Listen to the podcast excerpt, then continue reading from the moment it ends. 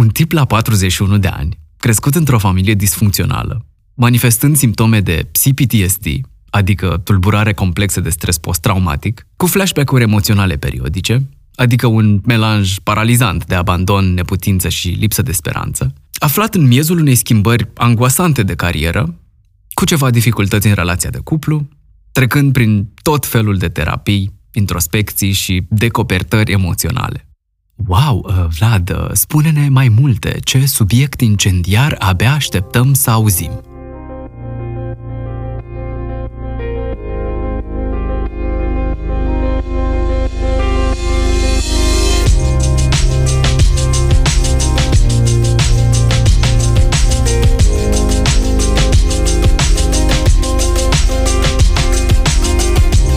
Salut!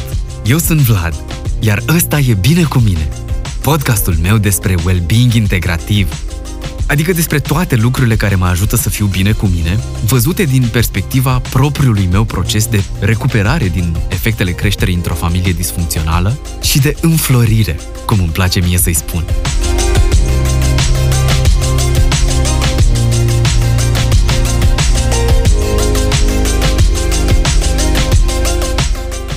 Am dat zilele trecute pe LinkedIn peste o postare care vorbea despre schimbarea felului în care ne putem raporta la ce înseamnă parcurs profesional. Mă rog, era mai degrabă pentru oameni care lucrează în HR, iar uh, ipoteza era că, de fapt, potențialul profesional nu e doar suma experiențelor profesionale ale cuiva, ci și al experiențelor de viață. Faptul că ai crescut doi copii s-ar putea să te echipeze cu extra abilități de gestionare a conflictului, de exemplu. La fel cum faptul că faci surfing s-ar putea să-ți dea noi repere despre ce înseamnă să înveți să folosești forțe mult mai mari decât a ta spre binele tău. Noțiunea se numea Career Portfolio și cred că are mult sens. Doar că atunci când am citit Career Portfolio, eu m-am gândit la altceva. Vorbeam acum câteva episoade despre reașezarea relației cu munca, nu doar cu domeniul meu de activitate.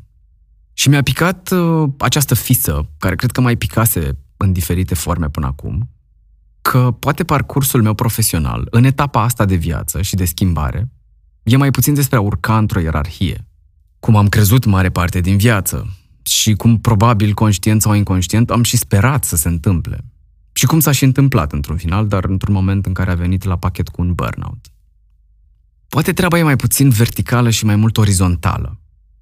Poate etapa actuală de viață e mai mult despre colecția de abilități și experiențe pe care le-am adunat până acum și despre a le da voie să se manifeste, în timp ce îmi așez și eu, bineînțeles, niște priorități și niște direcții de acțiune. Dar cu mai puțin încrâncenare și mai multă maleabilitate. Hashtag Doamne ajută că tot zic asta de nu știu când. De când lucrez, din anul întâi de facultate, am fost uh, editor de monitorizare de presă, organizator de evenimente, om de call center pe internațional, copywriter, scriitor și editor de carte, din nou organizator de evenimente mai mari, group creative director, voice-over artist, editor audio, producător video, iar mai nou, podcaster. Multe dintre ele în același timp.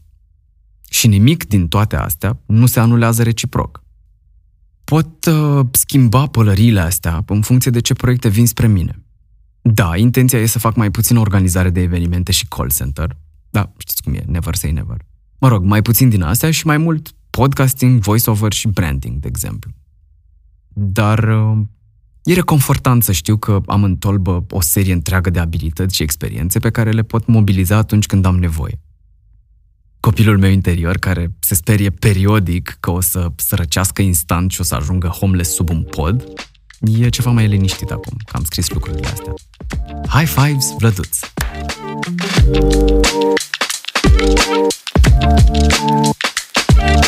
Salut, sunt Gabriel. Timp de 5 ani am fost actor profesionist, iar de 15 ani sunt constructor.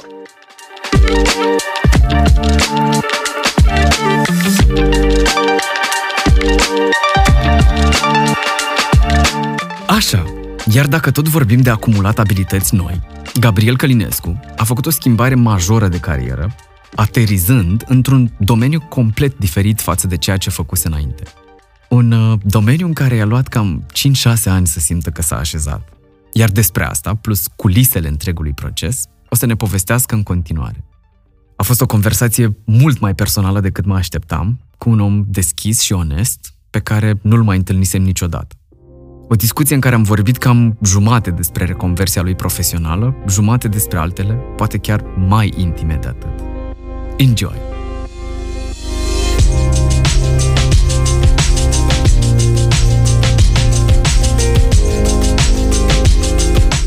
Deci, bucătăria internă a proiectului ăstuia e, cum ziceam și la, la telefon, uh, e care o miză foarte personală, pentru că eu sunt în un proces din ăsta de reașezare de câțiva ani, care a început cu o reașezare personală, care a început cu un divorț și cu un burnout, okay. cu care am ajuns în, uh, în terapie și am ajuns cumva în general să mă uit la lucruri la care nu mă uitasem până atunci.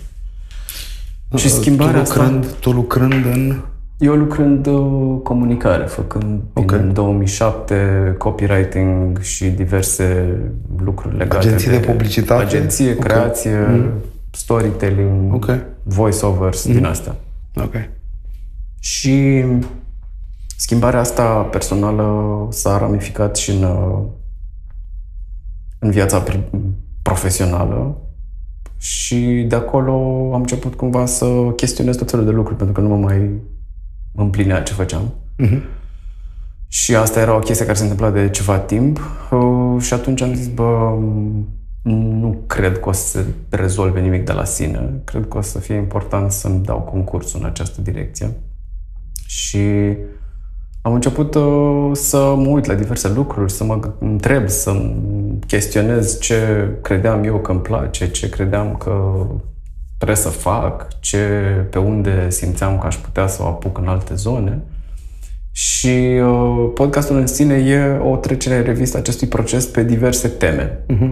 Și tema cu care am început, pentru că e cea mai aproape de mine și cea mai stringentă, dacă vrei, este acest, această reașezare profesională uh, care a devenit în podcast seria 35 peste 35 unde vorbesc cu oameni care au trecut prin genul ăsta de chestii, în ideea în care, sigur, e minunat și important să, nu știu, eu cel puțin simt că mai citesc un alta despre ce înseamnă shifturi de carieră, mai merg la niște workshop-uri, mai, mm-hmm. nu știu, înțeleg un alta, dar mi se pare că e altceva când vorbești cu oameni care au trecut pe acolo și care vorbesc în uh, cunoștință de cauză pe situația lor aplicată. Și am zis 35 peste 35 pentru că mi se pare că e una să-ți schimbi jobul la 20 sau la 25 și 35 deja e o vârstă care vine și cu niște reașezări, poate, nu știu, de perspectivă, de valori, de mindset. Asta că e, e foarte important din punctul meu de vedere uh, ce te mână în luptă când faci switch-ul, pentru că uh, există și posibilitatea asta de a face un switch pe ceva ce uh, cumva ce îți face plăcere sau să descoperi lucruri uh, pe care le faci cu plăcere și să renunți la lucrurile pe care le faci oarecum într-un context uh, social în care trebuie să faci bani, să, să, să, să, să și intri într-un mecanism din ăsta uh, more or less obligat sau forțat de împrejurări și sunt uh, switch-uri pe care, uh, care se fac și pe care oamenii le fac nevoiți, constrânși, nu știu, te-a dat afară de la Absolut. sau ai pierdut tot sau dacă nu te apuci să muncești orice. Absolut. Uh, uh, nu știu, uh, ți-a banca tot, îți ia casa și așa mai departe. Adică uh, da, cred că sunt două resorturi foarte diferite. Să, da. să alegi să faci un switch da. sau să fii forțat să faci da. un switch. Da. Și ambele sunt la fel de legitime. Da, adică... da, da. Uh, și, iar din experiența mea, pentru că și eu fac terapie de, de, de ceva timp, adică de vreo 8 ani de zile, fac terapie nu ca să mă ajute sau nu pentru a mă ajuta să înțeleg switch-ul pe care l-am făcut sau de ce l-am făcut și așa mai departe, ci eu cu mine, să devin o, o variantă mai bună a mea. Uh, vreau să te întreb dacă uh, momentul în care te-ai apucat de terapie a coincis cu momentul în care ai avut burnout-ul și așa mai departe, adică atunci te-ai apucat sau ai simțit că trebuie să faci terapie, nu știu, by default așa. Adică terapia a fost un, un, uh, un efect a ce? Um, am fost în terapie forțat de niște atacuri de panică și stări de anxietate care se confundeau la un moment dat și se prelungeau mhm. una pe alta până la mhm. punctul la care nu mai știam când sunt în atac de panică, când sunt doar anxios, care a fost vârful. Și cum, uh, cum, cum se manifestau atacurile de panică? Pentru că și eu, eu am experimentat acum câteva zile niște atacuri da. de panică. Uh, la mine au fost... Uh, acum îmi dau seama cu mintea de acum și cu know-how-ul de acum că nu erau doar atacuri de panică, erau ceea ce nu eu acum numesc, literatura de specialitate numește și eu am ajuns la concluzia că era cazul și la mine, flashback-uri emoționale, care sunt uh, un mix de senzație de neputință, de abandon, de uh, izolare, de lipsă de speranță uh-huh. și care sunt uh, echivalentul uh, în PTSD, în Post-Traumatic Stress Disorder, uh, flashback-urile sunt vizuale. Sunt oameni care au fost în război, okay, de da, exemplu, știu, știu, știu, și știu când despre... aud, nu știu, o țeavă da. de eșapament că plesnește prea tare, da, au flash-uri intră, de... în, intră în zona aia în care au foarte multe da. amintiri, da. corpul li se tensionează okay. Okay. și așa mai departe. Okay. În cazul CPTSD, care e uh, uh, un tip destul de aparte de uh, tulburare de stres post-traumatic, care pare că e valid în cazul uh, copiilor care sunt familii disfuncționale, uh, ele se manifestă la nivel emoțional și e, practic e ca și cum ai regresa în copilărie, în momentul în mhm. care copil fiind evident nu aveai opțiuni decât să stai în prahat sau în ce era acolo și să most likely reprimi, pentru că nu știai să simți. Da. Nu ți era nu ți era dat voie și nici nu erai da. ghidat să simți da. frică, să simți da. neputință, să, da. să simți rușine, să simți frustrare și atunci chestiile astea erau într-un fel sau altul reprimate și pare că, iată, ies la suprafață când corpul și psihicul sunt uh, pregătite să le proceseze. Uh-huh. Și de asta zic, uh, varianta simplistă e cumva, când vorbesc despre momentul al procesului meu, să zic că erau atacuri de panică, dar de fapt erau stări foarte profunde și prelungite de anxietate, combinate cu atacuri de panică, combinate cu depresie și combinate cu aceste flashback-uri. Și se manifestau prin neputința de a face lucruri, să înțeleg. Prin, prin sentimentul, izolare? Da, probabil? exact. Prin sentimentul de a nu fi în stare să mm, nimic, practic. Adică okay. totul, totul era extraordinar de greu până și să mă dau jos jos din pat, era extraordinar de greu. Și, ten, da, și printr-o tendință de autoizolare, okay. care încă pare că, că apare. Am înțeles, da. Și nu, uh... astea au fost, uh, ăla a fost momentul în care am fost forțat să intru în terapie, că tot vorbeam de forțat, da, neforțat. Da, da, da, da. Eu n-am, adică uh, stările mele cumva de panică sau cred eu că sunt, uh, nu se manifestă într-atât de, dar într-adevăr și eu am uh, experimentez niște niște stări în care totul e greu, mă, uh, mă simt, de fapt nu mă simt valoros, mă simt degeaba și nu pot să fac anumite chestii. Doar că m-a ajutat Dumnezeu și în terapie, pentru că eu fac terapie, am făcut terapie pentru a-mi uh, uh, aveam mai multă încredere în mine, adică chestii de genul ăsta. N-am făcut sau nu m-am dus în terapie forțat de uh-huh. constrâns de ceva. Uh-huh. Și uh, am învățat cumva tehnici și uh, să conștientizez faptul că sunt într-o stare de da. și să pornesc un pic, să dau un pic, uh, pornesc un pic motoarele și să ies din... Uh, Minunat. Din, da, da, da, da stau, adică o conștientizez, bă, câteodată e normal să mi se întâmple așa, o stau, mă izolez, adică fac exact ce, da, ce simt să fac. Uh-huh. Dar gândul, gândul din spate este, e o stare, o să treacă, uh-huh. sunt ok, da. Uh, se mai poate întâmpla, trebuie să am grijă mai mare și sunt convins că mâine o să lucrurile o să fie bine. Pentru ca lucrurile să fie bine mâine, trebuie să fac asta. Uh-huh. Dimineața mă trezesc, instant mă ridic din pat, mă duc la baie, duș, spălat pe dinți, adică acțiuni, acțiuni, acțiuni uh-huh. și uh, keeping my mind busy ca să nu înceapă să se... Și, adică îmi reușesc... Uh, bine, n-am, n-am, adică cred că de vreo două sau trei ori am, am, uh, am fost în niște stări de genul ăsta de panică. Uh, la mine stările de panică sunt și pe fondul ADHD-ului care uh, cumva uh,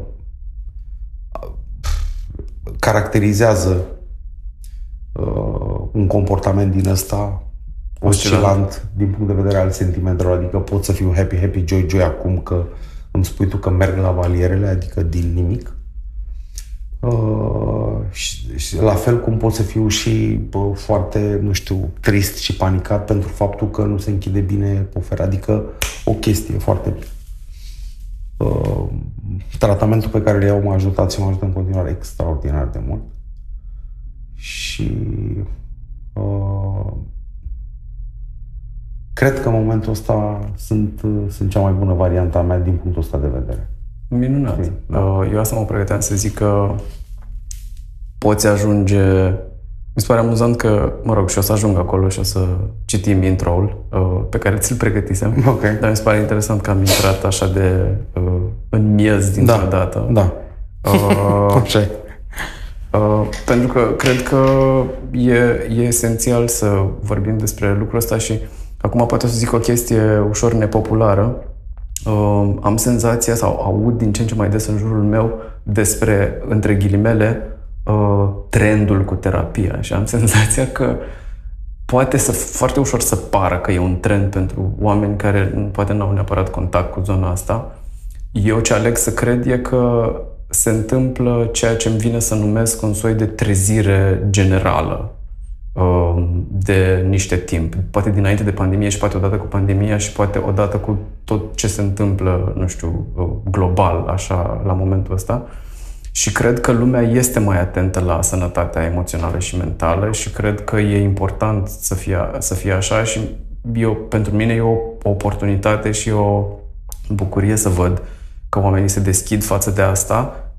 Însă, chiar și așa, Uh, sunt cumva, recunosc, contrariat sau surprins să aud în jurul meu din, în continuare voci care sunt foarte rezistente sau foarte refractare la da, uh, și stigmatizează lucrurile. E adevărat, dar, dar și, eu, și eu uh, ne învârtim în aceleași da. medii, dacă vrei, și, și eu aud uh, uh, genul ăsta de, de remarci și uh, Uh, observații asupra oamenilor care fac terapie, că e o pierdere de timp, că cu ce mă ajută și mai departe. Eu am ales să fac terapie pentru că am vrut să fiu mai bun eu, mai eu cu mine, adică să mă cunosc, să, să evoluez. Pentru mine asta înseamnă terapie, nu înseamnă, deși are legătură și e uh, înstrânsă uh, relație cu traumele din copilărie și cu rezolvarea traumelor din copilărie, uh, eu am privit-o întotdeauna ca pe un progres pe care eu îl doresc în ceea ce mi-l doresc. Uh, și nu mă adică pentru că eu, eu știu că pe mine mă ajută. Iar eu, în momentul în care am început terapia, uh, i-am zis terapeutului, bă, uite, eu sunt, deși eu am în familie doi terapeuți, adică mama și sora sunt uh, amândoi uh-huh. uh, psihologi. Și uh, mi-am spus uh, terapeutului, bă, Valentin, uite, eu nu prea cred, adică nu prea, eu sunt un pic așa, vreau să uh, facem o evaluare la șase luni. Eu vreau la șase luni să văd că n-am dat banii degeaba, știi? Uh-huh. Că sunt povești și Uh, Valentin, terapeutul meu, care e un tip foarte, foarte mișto și, mă rog, foarte inteligent, uh, mai zis, în regulă, sigur. Ce facem. Când, cum, cum o simți tu, cum vrei tu. Evident că am uitat de valoarea păcii și la un moment dat uh, i-am spus, râzând, așa, bă, bă, să zicem de cât de dobitoc eram, că eu la început am zis, bă, eu vreau să cuantific, frate. Deci pentru mine vreau să fie, eu dau un ban, vreau să știu cum sunt, că sunt mai șmecher decât am venit. Și i-am spus, te aduce aminte că ziceam și a râs și el și a zis, da, da, mi-aduc aminte. Zice, uite, că veni vorba, cum o simți? Cum? Și eu am început să-i spun, bă, uite, aici, adică cred că am îmbunătățit aici, aici, aici, aici. Și mi s-a părut tare pentru că adică mi-am făcut o, o evaluare uh, deși inițial o așteptam de la el. Adică, știi cum e, mă da. duc și el după aia o să-mi zică, bă, uite, ai venit aici, ai venit aici. Și pentru mine, adică pentru mine a fost și e în continuare foarte important să fac terapie pentru că mă ajută pe mine. Încredere, nu știu, pentru că sunt un tip foarte impulsiv uh, de obicei uh, și am învățat să am răbdare, am învățat să, uh, cum să zic eu, să să mă cunosc mult mai mult și să-mi dau voie să simt lucruri, să le da. conștientizez. Bă, acum sunt nefericit E ok Eu, să fii nefericit da, din când da, în când. Da. Și e ok să fii nefericit când ești nefericit. Exact, exact. Adică acceptă Adică nu, nu te lupta. Um, eu aici cumva voiam să ajung la faptul că, că tot vorbiserăm uh, la fix început despre uh, alegerea de a face o reașezare de carieră și uh, ideea de a fi forțat să, să faci asta. Aici voiam să ajung la faptul că există opțiunea mea în care ajungi în terapie pentru că corpul nu mai duce niște lucruri și există și opțiunea ta în care mergi în terapie pentru că îți dai seama că ai vrea totuși să lucrezi la niște lucruri și da. să, să fie o versiune mai bună ta și sunt amândouă da. la fel de da, legitime. sigur. Și uh, cred că asta speram cumva să, să demitizez un pic uh, ideea asta că Uh, doar oamenii săriți de pe fix merg la terapie. Nu, no, cum, e o prostie, cum, să fii... Cum știi? da, se mai vehiculează, da, da. cred, din păcate. Din fericire, am... din fericire, Senzația. Uh, din fericire mult mai bine decât acum, nu știu, 5, 6, 7. Absolut, absolut. Adică absolut. Uh, și eu văd asta, văd asta la mama mea, care e terapeut în fetești. Excelent.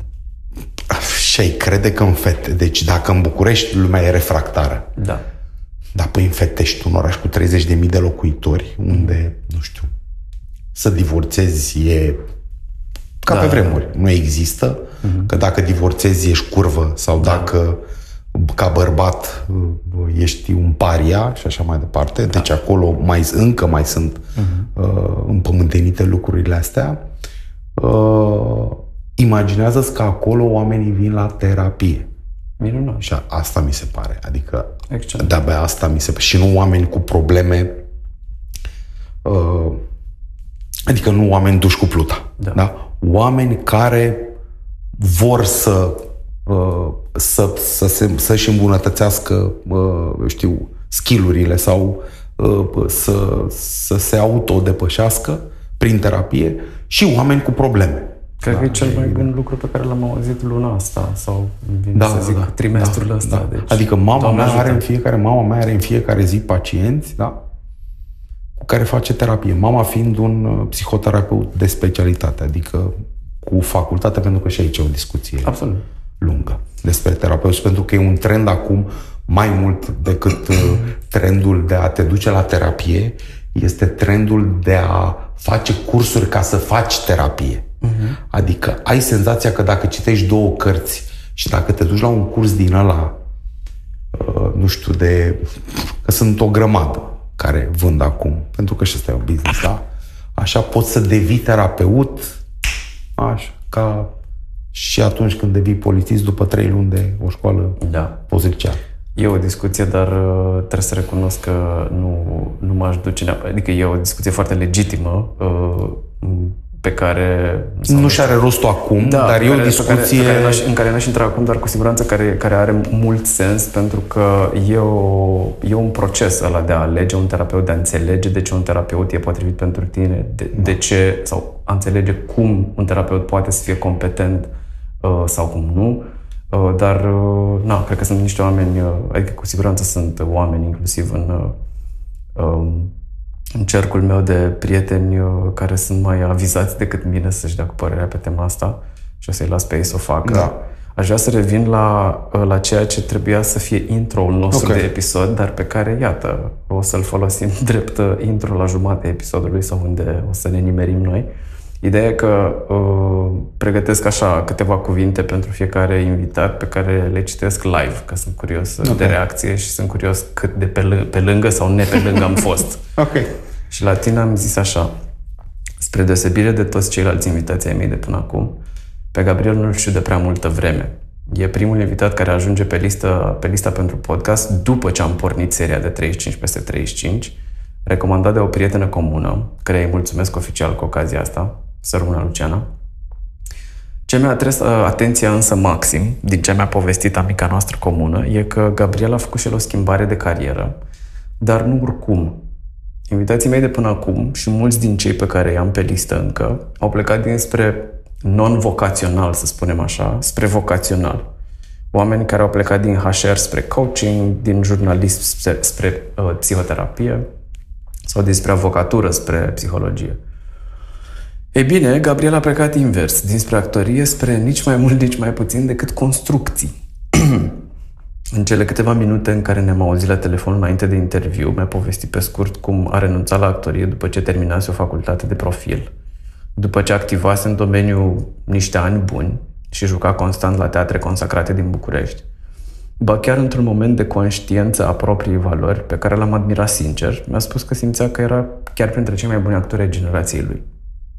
Cat, 10 ani mai târziu, sau mai bine de 10 ani, e partener într-o firmă de construcții cu contracte în toată țara. Și atunci vin eu și zic, stai puțin, ce? Cum adică? Și abia aștept să aflu bucătăria internă a acestui proces de transformare. Așa că mulțăm de disponibilitate în primul rând și iată, după 25 de minute de interviu, bine ai venit la Bine cu mine. Uh, bine te-am găsit uh, și îți mulțumesc pentru invitație. Um, păi, sincer, când ne-am auzit la telefon, mi-a venit să te, să te trag de limbă, după care mi-am zis, băi, dacă facem acum asta, nu o să mai facem nimic în episod. Așa că sunt, uh, sunt cât se poate de curios, sincer, uh, care a fost procesul tău sau care a fost momentul, dacă ai simțit că a fost un moment, sau care au fost etapele care te-au făcut să iei decizia de a face o schimbare. Uh, știu sigur că a fost un moment, pentru că momentul ăla a fost uh, materializat în uh, efectiv a mă duce la, uh, la toate teatrele în care jucam și uh, la toți coordonatorii de proiect din care făceam parte și a le spune că de astăzi eu nu mai fac lucrul ăsta cu subiect și predicat. M-am dus la teatru de comedie și am anunțat că de mâine nu o să mai joc în nicio piesă. M-am dus la Uh, la Dan Puric și am spus că eu o să ies din spectacolele pe care Fuck my life. Da. Acum, când ai zis Dan Puric, mi-am dat seama că sunt absolut convins că te-am văzut în niște, niște spectacole lui Dan Puric probabil, probabil. și că erai una dintre fețele pe care le reținusem, probabil. pentru că mi s-a părut că erai, chiar erai bun. Adică da, erai da. unul dintre oamenii care eram, a rămas eram, cu mine în mine. Da. Băi, ești nebun, ăsta da. e... Da, eram. Da. Excelent. Eram bun, da. Excelent. Da. Și atunci am zis, uh, gata. Nu știam, nu știam ce îmi doream. Foarte târziu am, uh, am, am realizat de care era dorința și ce m-a împins să fac lucrul ăsta. Pentru că eu credeam că uh, uh, vreau să fac asta pentru că nu mai vreau să trăiesc în sărăcie. Pentru că în actorie, pe vremea aia, Uh, nu se câștigau uh, uh, aproape deloc bani. Adică, nu știu, erau colaborările din teatru, nu știu, câteva sute de euro, whatever, dar chiria era 300 de euro în București. Da. Și eu încă atunci primeam ajutor de la părinți și primeam ajutor de la sora mea, care e cu șapte ani mai mare și care uh, avea un job super bine plătit în București și m-a ajutat necondiționat. Și m-a ajutat toată viața și uh, nu numai financiar, ci cumva uh, cumva călăuzindu-mă din momentul în care am ajuns aici. Și nu știam, deci, nu, deci dorința nu era de a face mai, uh, de a face mai mulți bani. Ulterior mi-am, uh, mi-am explicat lucrul ăsta. E că tu ai mers la oameni și le-ai zis, bă, nu mai vreau să fac asta. Da, neavând nimic în spate. Neavând o opțiune. Nu, nu, și nu. știind sau neștiind ce ți-a cauzat asta? Nu, nu, n-am știut. Ce știam în momentul ăla și ce, uh, ce am învățat să apreciez la mine a fost faptul că aveam foarte mare încredere în, în, în mine, în ce pot să fac. În orice. Adică a doua zi am deschis Public 24 și am început să caut joburi. Și am dat un interviu pentru, deși nu, adică eu nu fusese la niciun interviu. Aveam 28 de ani. Și am dat un interviu pentru asigurări și îmi zicea cineva câți bani o să fac din asigurări și așa mai departe. Și eu îl ascultam cu atenție și bă, zic, ok, da, e regulă, zi ce, care, gata. Doar că n-am simțit. Și la un moment dat, uh, uh, o amică a venit la mine și mi-a zis, bă, uite, uh, e un tip care are un business în construcții și care are nevoie de cineva la încredere. Pentru că nu mai poate să facă față, foarte, foarte aglomerat, foarte multe șantiere și caută pe cineva. Eu am fost atât de inconștient încât să-i dau telefon și să-i spun salut, eu sunt Gabriel și eu vreau să mă angajez. Exact, și sunt actor, dar da, voi da, fi da, da, directorul da, tău tehnic. Da, nu. Peste nu, ani de zile. Nu, mă, da, zic eu nu, acum, da, da, nu. Uh, acum, uh, deci atunci asta era. Habar n-aveam. Da. Și Tudor, pentru că așa îl cheamă fostul meu șef actual, partener și omul care m-a învățat business și căruia o să-i fiu recunoscător toată viața pentru, pentru tot ce m-a învățat, uh, mi-a zis ok, hai că plec în, în concediu și ne auzim într-o lună. S-a întors din concediu, ne-am întâlnit în, într-un bar, i-am spus eu sunt Gabriel, eu știu să spun poezii.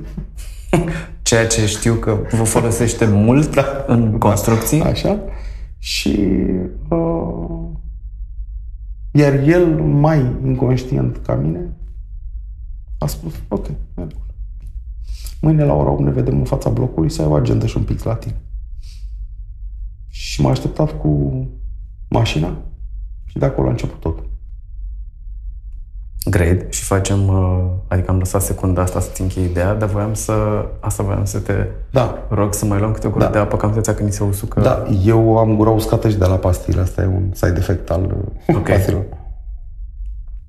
Um, da.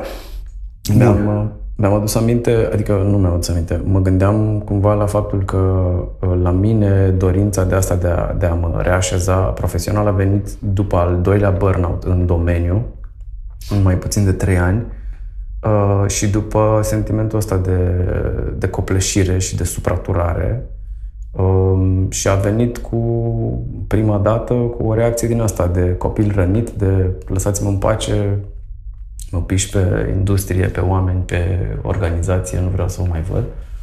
Și tot zic asta și pentru cei care mă aud a multa oară zicând același lucru, o să-mi cer iertare pentru repetiție, dar a fost, a fost un proces care a, a, a plecat pe poziția asta și care de-abia acum e într-un stadiu mai așezat, mai matur, cumva în care îmi dau seama că au fost, a fost mult know-how, au fost abilități, au fost, uh, a fost un network, a fost mult cu care plec, dacă voi pleca, când voi pleca, că încă mai fac proiecte de comunicare. Ok. Uh, doar că acum încerc să, să, să văd ce pot să fac care să fie mai, uh, cu toate lucrurile astea, care să fie mai aliniat cu mine și mai, care să mă, să mă împlinească poate mai mult. Uh, și încercam să-mi dau seama, la tine a venit pe un fond din ăsta de bă, nu vreau să vă mai văd sau a venit pe un fond de ceva se simte suficient de off încât trebuie să fac altceva sau vreau să fac altceva? Nu, eu am vrut să fac ceva ce uh, ce depindea exclusiv sau ce, ce mă capacita exclusiv. Pentru că în momentul, ăla, în momentul ăla, în, în, și, și acum, în actorie și în artă. Sunt o grămadă de oameni care sunt extraordinar de buni de care n-ai auzit. Um, sunt o grămadă de oameni uh, foarte buni care joacă în, în teatre pe care nu-i cunoști. Un actor asta își dorește, după ce termină o facultate de actorie, să devină actor pe scenă, în teatru. Doar că teatrul nu-ți oferă posibilitatea financiară de a te întreține decent în România. am un episod cu un, uh, un foarte bun prieten de-al meu care uh, care s-a dus la bancă după ce s-a angajat, l-au angajat în teatru. Deci era ca un doctor care s-a angajat într-un spital. Mai mult de atât nu se poate, decât, nu știu, gradul 1, gradul 2, whatever, da? Mm-hmm. Deci asta îți dorești. Am terminat, m-am angajat într-un teatru. Un teatru bun, din București, adică nu periferie și mai departe. Și s-a dus să se împrumute la bancă 1000 de euro să se ducă în concediu 1000 de euro. Adică nimic. Nu să-și acasă, nu să... 1000 de euro. Și banca a spus că nu poate să-i dea. Mm. Deci pentru mine a fost, m-a spart. Eu oricum eram, switch-ul făcusem de mult. Ți-am dat, uh, uh, ți-am dat un exemplu, știi? Și, uh, deci, financiar destul de slab. Uh, erau, erau niște contexte în care nu puteai să avansezi sau să joci rolul principal pentru că erau alții care trebuiau să le ia. Copii ai unor actori, uh, oameni care... Da, se întâmplă peste tot lucrul ăsta. Nepotisme. Da. Eu n-am, av- n-am mai avut răbdare la un moment dat să-mi aștept rândul. Și am zis, bă, vreau eu să îmi iau viața în, în propriile mâini. Uh-huh. Și am zis, ok. Toată lumea îmi zicea, băi, nebunit, cum să pleci? Cum să pleci din trupă de la Puri? Cum să pleci din teatru de comedie? Cum să pleci din... Jucam și pe la Odeon, cum să pleci de, de la Teatru Național, aveam și piese la Teatru Național. Cum să pleci din roluri principale? Cum să... Cum să... Uite așa. Băi, dar și ce o să faci? Bă, ați auzit că a plecat Călinescu de la... Mi se rupe. Și da. mi s-a rupt. Și nu mă mai regăsesc. Deși copilul meu interior tânjește după scenă, după... Da. Însă prin terapie am învățat să, să, să, să-l hrănesc și pe el, nu cu piese de teatru, ci cu alt fel de, de hrană Eu mă care... bucur. Te rog. Da, așa. Însă, nu. Eu mă bucur foarte tare când aud pe oricine, uh, în primul rând fiind conștient de noțiunea unui copil interior și când îl și vede și îl ține de mână și are grijă de el, e da. deja fantastic. Adică Da, da, da. uh, mă bucură sincer când aud Da. asta. Uh, Mă pregăteam să te întreb, uh, am simțit la mine și încă simt că uh, dincolo de uh, plecarea dintr-o organizație și dintr-o industrie, într-un fel sau altul, am simțit de multe ori că pentru că uh, locurile în care ajunsesem de multe ori erau uh, niște departamente destul de închegate și de fun. Adică, într-un, într-un, nu mai știu cine zisese asta, the worst day in an ad agency beats the best day in a bank.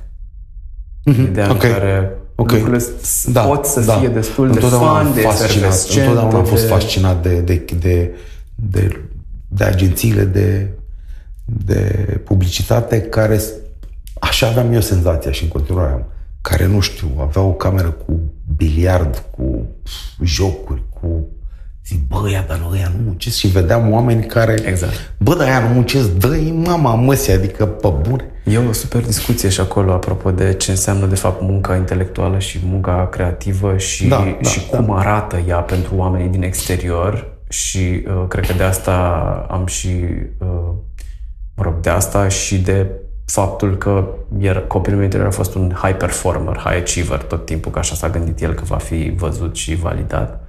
Uh, și din motivul ăsta, mă rog, cuplat cu ce ziceam mai devreme, m-am și supraturat și de asta am și ajuns, cred, la două burnout-uri, pentru că ani mai târziu, de fapt, am înțeles că munca intelectuală nu arată și nu trebuie să funcționeze ca munca, nu știu, la șaibă, vorba unui Da, da, prieten. da, da. Dude, nu suntem la linia de asamblare. Da, da, Dacă da, eu da, în 8 da. ore de muncă muncesc, adică nu muncesc, scriu efectiv 3 ore, that's huge. Adică Da. efortul meu intelectual ca să pot să scriu 3 ore e enorm. Poate, Da. să fie, poate să fie un efort de o săptămână ca să pot să produc alea 3 ore. Dar, da. iarăși, și asta e o, e o discuție separată. Da. Ce voiam să zic e că am simțit că mă rup de o familie cumva Și nu doar, zic asta nu doar gândindu-mă la organizație, ci și la așa, the bigger family, care era sentimentul ăsta de apartenență la o comunitate, la un ceva. Bă, eu sunt cu ăștia, de la creație, de la comunicare, de la nu știu ce. Și încă decontez asta și încă, încă mi-e greu să, să o accept și încă mă, re, mă tot reașez cu ea. Și eram curios la tine, că mi se pare totuși eu... că poate în actorie cu atât mai mult poate să există sentimentul ăsta unei comunități. În ceea ce mă privește, eu am simțit abandonat la un moment dat. Ah, ok. Abandonat de, de mediul în care funcționam. Uh, țin minte că am fost la Gala Tânărului Actor după ce am terminat uh, facultatea și am luat și premiul special al jurului, o chestie, era un fel de locul 2. Din, toți din generația mea mă cunoșteau, ne cunoșteam sau se cunoșteau oamenii care cumva aveau potențial. N-am fost niciodată privit uh, un uh, june prim, adică Romeo, că nu sunt, am un metru și un pic. Dar eram un tip talentat, sau cel puțin așa, așa aveam și eu impresia despre mine și ceilalți. Și uh, după aia, adică ai luat și acum te așteptai să vină ofertele, știi? Și să vină. Eu jucam în teatru când uh, am participat la la festival și am luat premiu, adică lumea mă cunoștea. Doar că cumva nu, nu, nu se nu se întrevedea mai nimic, adică trebuia teatrele independente erau la început, adică jucam la act, la fel. Mamă, să joci la act, la, da, da. la act, actul era singurul teatru particular din, mm-hmm. din București, cred că din România. Adică, da, așa, stăteam la masă cum stau cu tine, cu Marcel Iureș, pana mea, adică eram privilegiat cumva, știi? Și uh, nu, nu se întâmpla nimic. Uh, simțeam că nu, nu e ce trebuie. Nu fac ce trebuie. Adevărul este că eu uh, ce făceam atunci îmi făcea plăcere, dar simt, adică acum îți spun cu mintea de acum că era pentru sufletul și pentru orgoliul meu, nu pentru ce-mi doream, nu știu dacă se leagă ce spun, ce-mi doream inconștient să obțin. Și mi-am dat seama după mulți ani că dorința mea cea mai mare n-a fost una financiară, n-a fost una de recunoaștere socială sau de statut, ci dorința cea mai mare pe care și de unde a pornit switch este de a avea o familie. Excelent. Deci asta, adică... Du- și ți-ai dat seama că stilul tău de viață de atunci nu te-ar fi susținut nu. în direcția nu. asta. Nu, nu. Dar nu știam de ce fac asta atunci. Eu știam că trebuie să fac o schimbare. Dar nu știam de ce. Și foarte curând mi-am dat seama, adică vorbesc de acum, nu știu, un an, doi, mi-am dat seama de fapt de dorința mea cea mai mare. Excelent. Dorința mea cea mai mare nu este să fac milioane, nu este să am 20 de case, nu este să am, ci să am o familie care să mă iubească și pe care o să o iubesc și să le ofer toată dragostea din lume cu tot ce înseamnă ea, confort financiar, uh, afecțiune, atenție și așa mai departe. Copilului și soției mele, Merit. pe care îi iubesc extraordinar. Mi-ai ridicat-o la fileu. Uh în, uh, într-un retreat uh, de dezvoltare personală în care am fost acum 2 ani. Am, am mers fără vreo agendă, am mers să lucrez ce urma să iasă la, la iveală și au ieșit uh, câteva lucruri, dintre care cel mai important a fost uh, credința mea limitativă că pentru că am crescut într-o familie disfuncțională, nu voi putea avea niciodată propria mea familie funcțională și împlinită și iubitoare și așa mai departe. Deci e o, e o temă cât se poate de legitimă și de, uh, cred că, uman, profund umană pentru oricine, în cazul meu, cu atât mai mult cu cât am crescut într-o familie disfuncțională. Uh, eu aș vrea un pic să, să discutăm de termenul ăsta de, de, de familie disfuncțională. Cred că ai, uh, ai simțit-o și tu pe propria piele și eu am avut momente în care m-am, m-am confruntat cu lucrul ăsta. Căsnicia este un lucru extraordinar de greu. Adică greu în sensul în care este o chestie solicitantă. Nu sunt chiar dacă ești compatibil cu, cu soția, cu partenera, cu prietena, iubita, gagica, whatever, stând mult, că o căsnicie vorbești 20, 50, 70 de ani, da? Nu e totul roz. Sunt perioade, ba chiar ani în care lucrurile nu merg. Nu merg, nu mai, nu știu, nu te mai simți, nu mai simți, nu te mai simte, whatever. Este un lucru foarte greu de, de, de întreținut. O căsnicie este un lucru foarte și implică foarte mult efort din partea amândurora. amândurora. Dacă o punem așa, așa în perspectivă, majoritatea căsnicilor sunt, sau familiilor sunt disfuncționale, pentru că sunt suișuri și coborâșuri. În ceea ce mă privește, uh, chiar dacă, ok, eu fac parte dintr-o familie în care ai mei, adică eu n-am, n-am văzut violență, uh, tatăl meu este un om extraordinar, el nu bea, nu fumează, o iubește și acum pe mama enorm și așa mai departe. Sigur, le-au avut cei pe ale lor, da? Și eu le am acum pe ale mele cu, cu soția mea. Uh, dar cred că cel mai mult contează din punct de vedere al copilului, pentru că eu mă uit, zic că familia mea a fost sau nu disfuncțională, pentru că eu m-am simțit într-un fel. Nu judecând acum cum se comportau uh, uh, ei unul cu celălalt. Da? Și cred că, uh, din punctul meu de vedere, e ușor să spui că e disfuncțională pentru că sunt momente și momente. O căznicie, cred că, by default, are momente de... Des... Nu există să nu aibă momente de disfuncționalitate. Însă, cel mai important, cred că este modul cum te raportezi la, la copil și la partener și așa mai departe. Chiar dacă sunt suișuri și coborâșuri, cred că uh, a fi conștient că este o singură direcție și este înainte și este doar împreună, ăla poate să fie un, o, o, o ață și un ghidaj a faptului că e doar un moment, că va trece, trebuie să avem răbdare, trebuie să comunicăm și lucrurile uh, vor reveni uh, la normal sau, sau poate ne vor apropia și mai tare.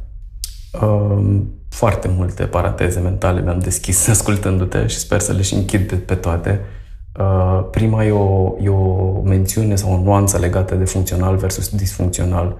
Uh, eu sunt parte dintr-un grup de suport pentru copii care sunt familii disfuncționale, iar acolo familiile disfuncționale sunt definite ca familii în care a existat uh, ori un părinte sau ambii părinți uh, cu dependențe de substanțe sau de uh, jocuri de noroc sau de okay okay, alcool am înțeles. sau de okay. whatever. Am înțeles, ok. Uh, sau, și aici e partea interesantă, sau familii foarte, mă rog, cu un părinte foarte bolnav sau cu da. uh, părinți ultra-religioși da. sau cu părinți foarte uh, restrictivi emoțional. Și aici e, de fapt, da. marea temă de lucru da. care, iată, ne, ne duce un pic în, în afara temei noastre, dar da. o să revenim uh, repede.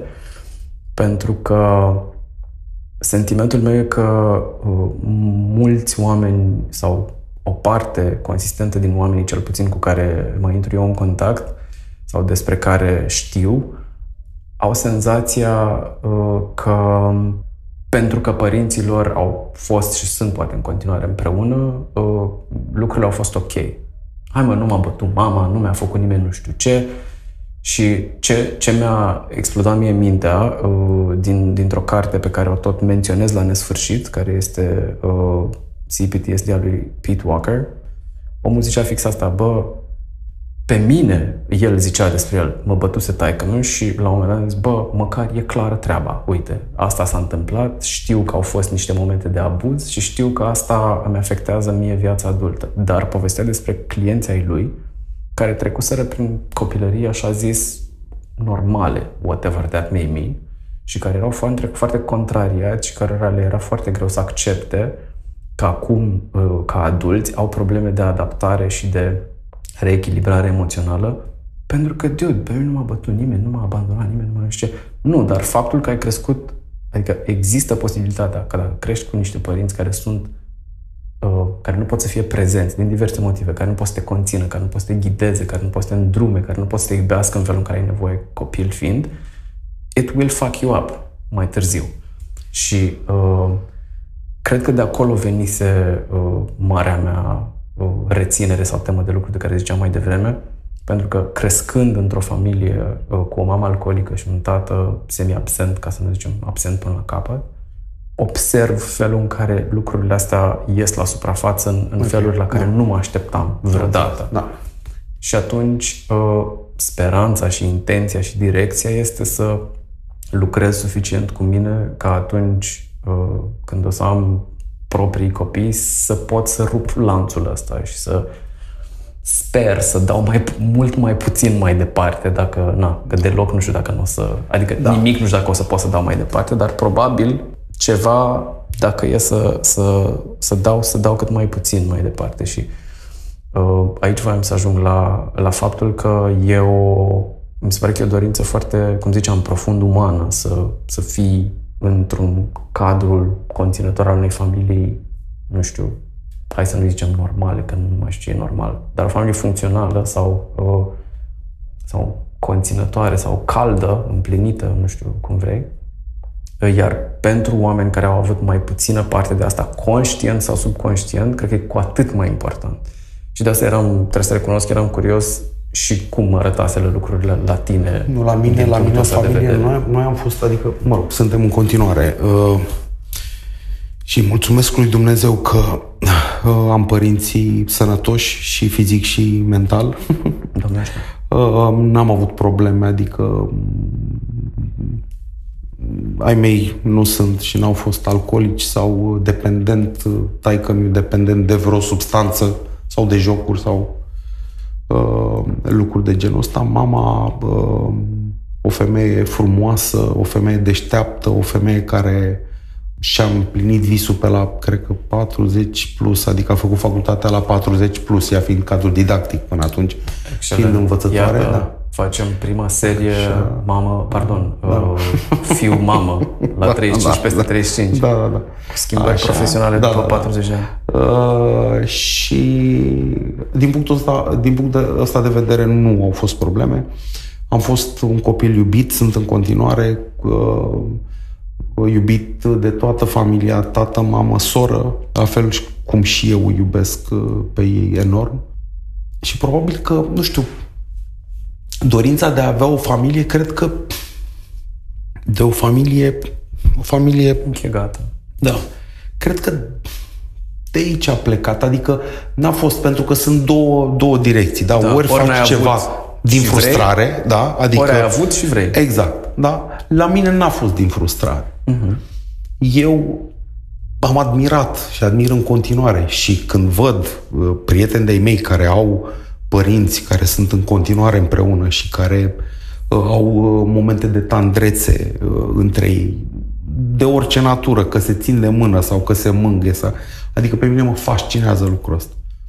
Și cu atât mai mult cu cât văd și simt cât de dificil este, știu că sună destul, bă, dar e a doua oară când zic că e dificilă o căznicie, e dificil pentru că trebuie să fie, adică nu e nu, o căsnicie nu înseamnă ai o șaibă pe mână și gata, la revedere sau rezolva lucrurile.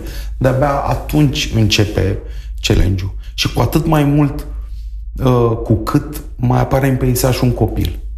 Adică e challenging și încerc să fac cât pot eu de bine ca să fiu alături de familia mea și să îi iubesc ex- cum știu eu și cum, cum am fost învățat să iubesc.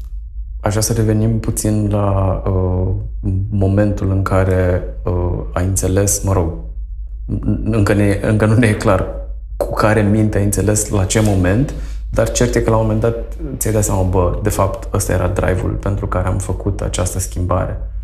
Uh, și eram curios care crezi că au fost uh, ce te-a ajutat în tot procesul ăsta? Ce, care ți-au fost resursele? Care ți-au fost uh, modalitățile de, nu știu, uh, de regenerare, sprijinul? Pentru că plecai dintr-o carieră Motivația. în care investisești. Motivația. Și urma să înveți, mă rog, iarăși uh, mai zic două vorbe din conversația noastră dinainte de interviu, ai nimerit în întâlniri în Da. care oamenii te introduceau Da. ca director tehnic Da. și tu știai să, să spui Habar poezii. n-aveam, Da, habar n-aveam, da.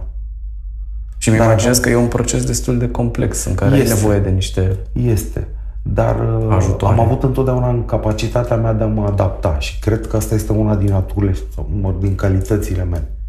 Capacitatea de a mă adapta unei situații și de a o evalua și de a ieși cumva bine din orice fel de situație.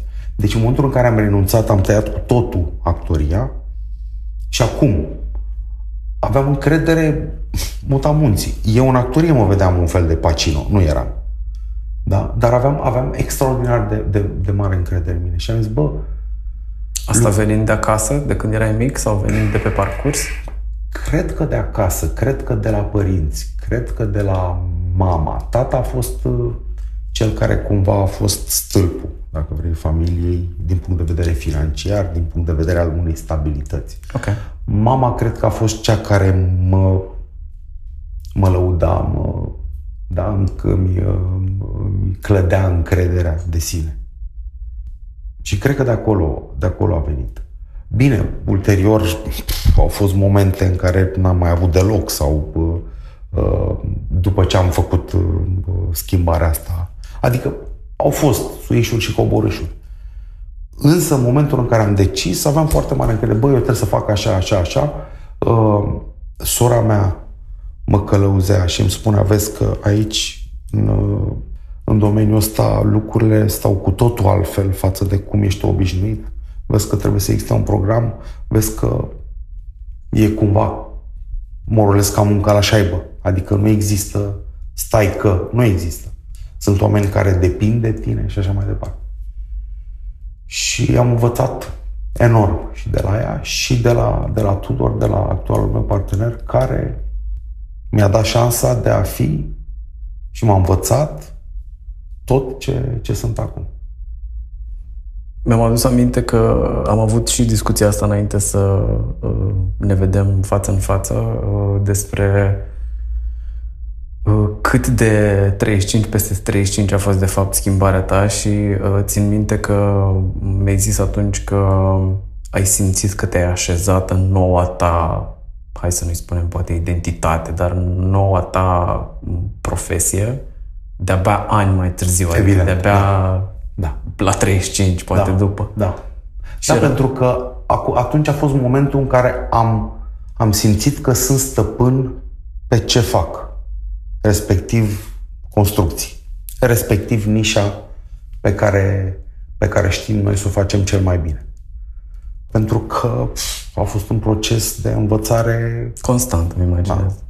și din prima zi am fost pe șantier, adică n-am început să deschid cărți, nu m-am dus să fac facultate de construcție și așa mai departe.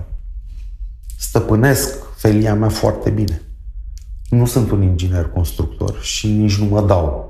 Și sunt oameni care știu mult mai multe de, uh, uh, decât mine. Însă eu cred că pe felia mea nu mă bate nimeni. Mie mi se pare fantastic că, că există această variantă în care încerc să formulez cumva să aibă, în, în așa fel încât să aibă sens, că mă gândesc că există cumva profesii sau meserii pe care le poți uh, învăța făcând. Și asta, la asta mă gândesc mai degrabă la tot ce implică ucenicii și arts and craft și chestii da. de genul ăsta. Dar nu m-aș fi gândit în viața mea că pot să ajung director tehnic într-o, într-o companie de construcții doar fiind acolo și stând pe șantier și învățând lucruri de la oameni. Că mi se pare mind-blowing cumva că există această variantă. Apropo de porțile pe care le putem deschide uh, și la care poate nu ne gândim în mod normal. Când te gândești că nu, ce, eu dacă vreau să, păi trebuie să o iau acolo de la școală, liceu, de nu știu ce, facultate de construcție, după aia să fac nu știu. Repet, businessul nostru este foarte nișat. Eu nu sunt un director tehnic care să înceapă acum să, să-ți povestească despre structuri mm-hmm. sau despre instalații mm-hmm. sau despre cifeliuța noastră, în general. Asta am învățat. Acum, uh, businessul sau, nu știu, uh, construcțiile sunt uh, cumva compuse din, uh, din feliuțe care, pe fiecare specialitate, cu profesioniști care sunt dedicați și fac asta de când lumea și pământul. și cu know-how pe care îl au, știu să-și facă treaba foarte bine doar pe bucățica aia. Și atunci orice investitor care vine și face proiecte de anvergură, pentru că aici mă refer la centre comerciale, mă refer la hipermarketuri, adică mă refer la construcții de genul ăla, Da. mai, mai mari, de anvergură, nu știu, aeroporturi Da. și așa mai departe. Au nevoie de întreprize de specialitate, ăla care să facă Clar. numai asta, ăla care să știe numai instalații, nu să facă și zugrăveli, să Da, facă da. și pereți, să facă și pardosel, să facă și instalații și curenți. Da. E clar că nu le poți uh, uh, uh, Stăpâni. stăpâni pe toate, da? Și atunci apelează la business-uri de genul ăsta, care sunt dedicate. De asta spun, eu pe feliuța mea sunt, cred eu că sunt foarte, foarte bun. Ce mă înconjoară, am cunoștințe că, na, în cât 2000, nu, 2015, 16 ani de când sunt în business, le-am cam văzut. Da, știu, dar mă ocup doar de, de, de ce știu eu să fac mai bine. E o chestie pe care, o întrebare pe care o pun uh, tuturor oamenilor cu care am să te vorbesc și pe care o, o să continu să o pun uh, celor cu care o să uh, intru în contact legată de, și acum cred că e, cum se cheamă, momentul preferat din orice interviu de până acum, când pun întrebarea asta, pentru că mi se pare că juxtapunerea e extraordinară. Mi-a rămas în minte ideea ta asta, bă, poza asta ta cu, bună, eu sunt Gabriel și spun poezii, am venit pe șantier. Și eram curios să simți că e ceva ce ai păstrat din profesia ta anterioară Da, da, da. și care îți folosește în, Da, în da, ceva da, care aparent nu are nicio legătură. Da, da, da. Abilitatea de a, și ușurința de a comunica și de a, de a intra în, în conversații. Am tot timpul vorbele la mine, răspunsuri, adică... Ceea ce cred că îți dă și o anumită prestanță Da, da. Și încredere. și încredere. absolut. Da. E ceva ce nu te așteptai să Pentru păstrezi? că Mă rog, o parcăm, termineți ideea și, și revenim Pentru la că asta. pf, au fost multe situații în care, ți-am spus, eram la masă cu oameni care aveau doctorate în construcții. Da. Și mă întrebau pe mine cum să fac în anumite situații. Raportându-se la motivul pentru care eu eram prezent la întâlnire. Da. Pentru că eu eram specialistul, ce vorbeam mai devreme, Exact. pe bucățica aia. Și eu trebuia să le... Ei cu doctorate nu se întâlniseră cu acea situație și atunci ziceau, ok, avem unul, cum îl cheamă? Călinescu, perfect, adu-l cu aceea. Ia zi cum e aici, că eu nu m-am întâlnit cu situația asta și tu trebuie să, că tu știi că firma era înființată în, nu știu, 2005 sau Exact. ceva. Da? Și voi sunteți aia care faceți uh, așa și eu trebuia să răspund. Nu puteam să zic, pentru că și mă apucam să le descriu cu umidități, cu că habar n-aveam. Da. Da, cu compoziții de material și cu de ce să faci ăla pentru ca să cum să. Nu. E ceva ce simți că nu te așteptai să rămână cu tine, dar a rămas din, din ce făceai înainte? Nu e cu trebuie, dacă nu e nimic... uh, Nu, poate, poate câteodată ușurința sau...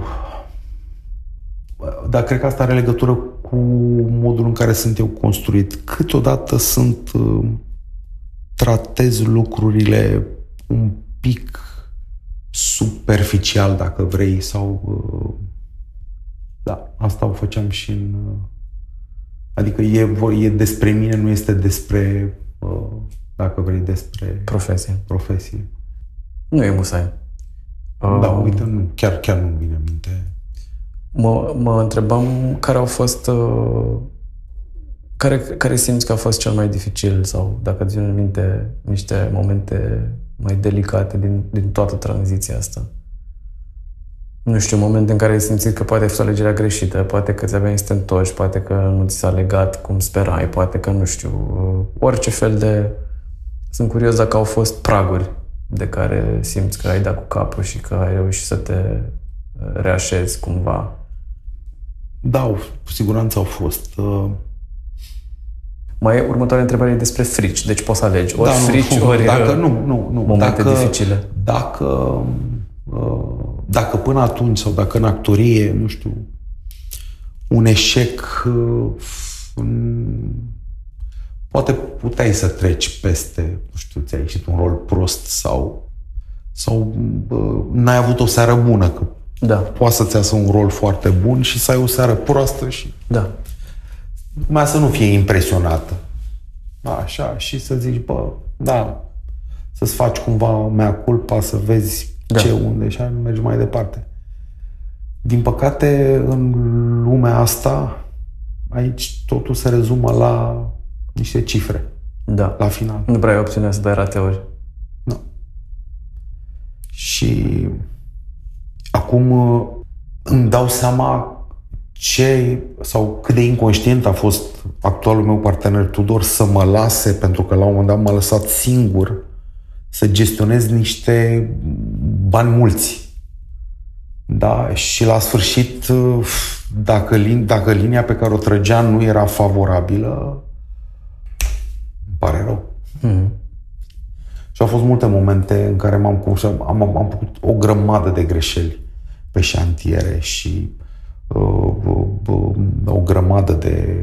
Uh, Mă gândesc la oamenii care au făcut Da, centrele comerciale cu voi și acum te ascultăm podcast. Ce a, ce a zis mă Călinescu? A zis că a făcut greșeli? Oare era la noi pe șantier? Nu, Fai, dă-i, nu. dăm telefonul să-l suni.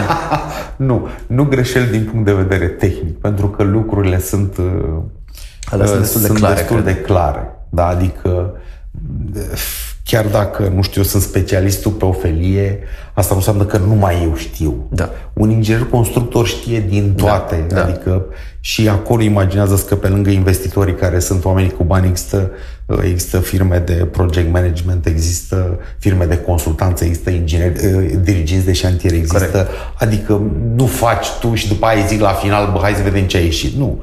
Tot timpul există un, un uh, Desfășurător, uh, bănuiesc.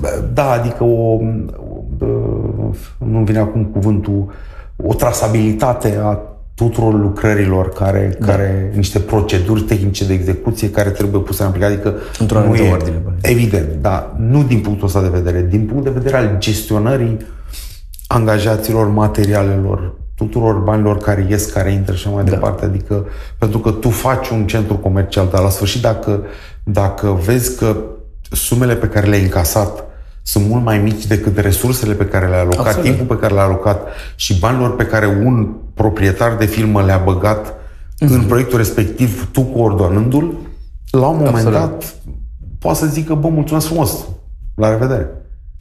Uh, dar am învățat să am stomacul tare și să conștientez că e o, e o, e o meserie de, de stomac tare. Mă, mă pregăteam să te întreb ce, ce te-a ajutat să gestionezi genul ăsta de, de momente dificile sau să, să treci sau să le... Sistemul de valori pe care l-am, uh, l-am moștenit, l-am învățat, l-am uh, completat de la părinți, de la sora mea, de la fostul meu șef, de la soția mea. Am avut lângă mine și am, mulțumesc Dumnezeu, oameni puternici, oameni cu niște sisteme de valori sănătoase, de la care am de învățat tot timpul. Awesome. Și atunci, uh, da, Ziceam de frici mai devreme. Ai simțit că te-a luat la un moment dat, adică eu ipotetic punându-mă în locul tău pe șantier uh, după ce venisem din, uh, de pe scenă, cred că m-ar fi luat niște anxietăți la diverse momente și eram curios dacă ai, ai făcut priză cu frici în tot procesul ăsta. Au fost și cred că sunt și în continuare, însă din momentul în care mă reîntorc la familie, din momentul în care ai o familie și din momentul în care ai și un copil, nicio frică din orice șantier din lumea asta nu ți se mai pare De ne... da, nu, Nesurmontat. Pentru, nu, pentru că în momentul în care ești implicat într-o familie cu un copil și din momentul în care se naște copilul, deschide în, deschide în tine niște copilul, deschide în tine niște vulnerabilități pe care tu habar n-aveai că le, Da. că le ai în viața asta. Da. Uh, o problemă pe șantier e o bagatelă. Ok. E ceva. Nu. Dar întotdeauna sunt fricile legate de bugete, că nu ți iese, că și proiectele mari implică resurse mari Da. Și, din păcate, un proiect mare poate să te pună pe butuci, definitiv. Mm. Adică dacă lucrurile nu ies sau tu nu-ți faci treaba cum trebuie și, nu știu, ești penalizat sau o chestie de genul ăsta, poți să închizi să pleci acasă. Și ce faci cu ele? Adică atunci când le mai simți sau le mai vezi sau le mai... Am experiența multor proiecte de anvergură. Am o echipă de oameni cu care defilez oriunde în lume și când spun oriunde în lume, chiar nu exagerez, grupul de oameni și colegii pe care i-am acum, angajații pe care i-am acum, sunt atât de buni, iar eu am încredere că eu, dacă iau de aici și îi duc în Emirate sau îi duc în Germania sau îi duc în, nu știu, unde vrei tu, unde zici că, băi, acolo ăia sunt, acolo ăia lucrează calitativ sau lucrează bine, n-am nici, îi, îi nenorocesc. Ok, adică tot resurse și, da, și da. mers către sistemul de suport. Da. Make sense. Uh, păi ne apropiem de final ne apropiem. și voiam să te întreb uh, dacă simți că au fost uh, lecții sau învățături sau revelații sau insight-uri da. pe care ți le-ai luat din, dintr-un proces care, din ce îmi spui, iată, a durat niște ani buni, da. adică da. plecarea din, de pe scenă și a, așezarea reală pe șantier a durat cât? Da, deci la 28 de ani am pus punct și cred că pe la 34, 5, 6 a fost momentul în care am te-ai îmbrățișat nouă Am profesie. conștientizat, am conștientizat că pot, pot fi stăpân, da? Pe, pe, pe, pe sine și pe lucrurile pe care le conduc. Ok. Da. Nu trebuie, adică am zis lecții sau învățături, dar pot să fie da. orice simți care a rămas imediat, cu tine. Îți, da, îți spun imediat. Cu titlul ăsta de înțelepciune da, personală. Prima lecție, prima lecție pe care, pe care eu pot da cuiva este că motivația este extraordinar de importantă în orice proces. Fie că e o motivație care vine din constrângere, fie cu o motivație pe care, nu știu, ți-o auto uh, impui, uh, însă este... Eu cred că cu motivația potrivită, literalmente, și nu vorbesc din cărți, aș putea pilota și supersonice. Acum, la 43 de ani. N-am, n-aș avea nici cea mai mică problemă. Adică, ok, ne ducem, facem cursuri, deschidem cărți, citim, mama măsii, bine, nu mă primește nimeni acum la 40 de ani. Zic așa. Băi, știi cum e? Dacă deci, ai ajuns pe șantier și ai învățat da. să devii director tehnic, da. eu zic că dacă te bagi într-un avion, da. cine știe, poate da. în câteva, în câțiva ani. Și uh, răbdare. Toate lucrurile bune care mi s-au întâmplat în viața asta au fost pentru că am avut răbdare. Aprobă și căței de afară, da, iată, da, avem... Da. Au, avem... Cred că au venit, au venit fetele mele. Ah, corect. Uh, da, deci uh, răbdarea este cuvântul cheie în ceea ce mă privește. Răbdare și motivație. Și în rest uh, nu, nu există bariere. Uh, le primesc, le accept și subscriu. Am, am îndurora. Uh, și îți mulțumesc încă o dată sincer și de disponibilitate și de împărtășiri. Și uh, nu știu, îmi vine să zic că spor la proiecte pe sufletul tău sau cum vi le doriți. Uh, da, îți mulțumesc. Uh, îți mulțumesc și de urare și îmi doresc să am înțelepciunea și capacitatea de a fi pentru familia mea ce-mi doresc eu să fiu. Minunat. Mulțumesc. Eu mulțumesc.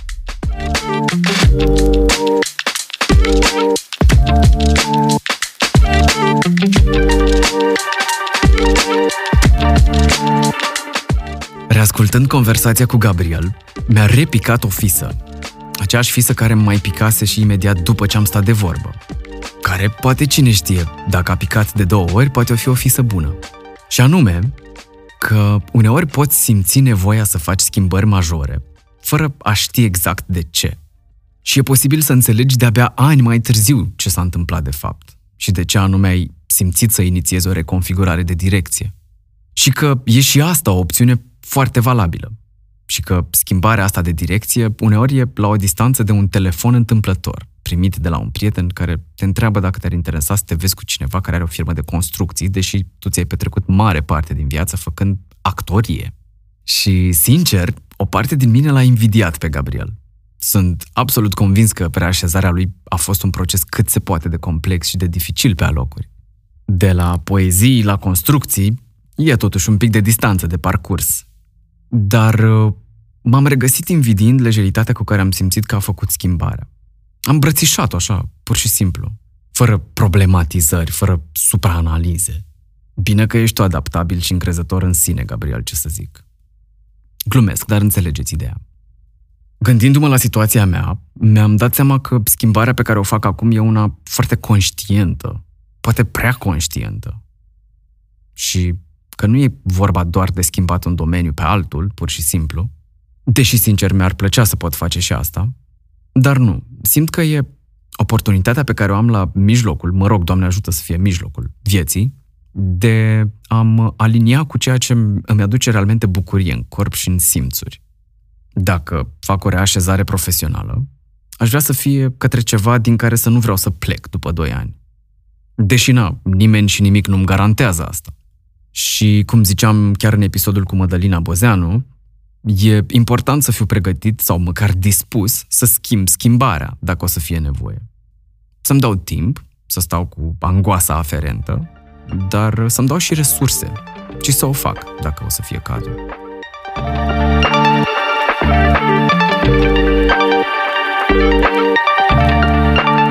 Ăsta a fost episodul de azi, pe care, ca de obicei, vă mulțumesc sincer dacă l-ați urmărit până la capăt și mai ales dacă alegeți să-l împărtășiți cu cineva care credeți că și-ar putea lua ceva din el. Iar dacă orice din povestea asta a rezonat cu voi, vă invit să apăsați subscribe pe platforma pe care ascultați de obicei. Pe Facebook și LinkedIn, podcastul are pagini oficiale pe care le găsiți căutând bine cu mine, într-un cuvânt legat, iar imaginea de profil e albastră, cu literele B și M albe în interior. Așa, ca să fim siguri.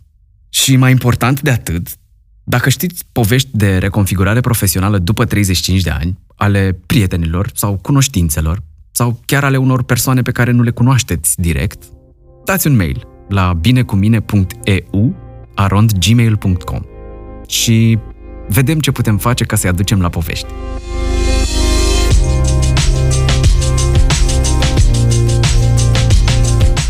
Până data viitoare, vă urez să vă dați voie să explorați ceea ce vă ajută să fiți bine cu voi înșivă. Iar când nu sunteți, să vă dați voie să nu fiți și să lăsați să treacă. Sau dacă e prea mult, să cereți ajutor. Ceau! V-am pupat! Rămâneți cu bine!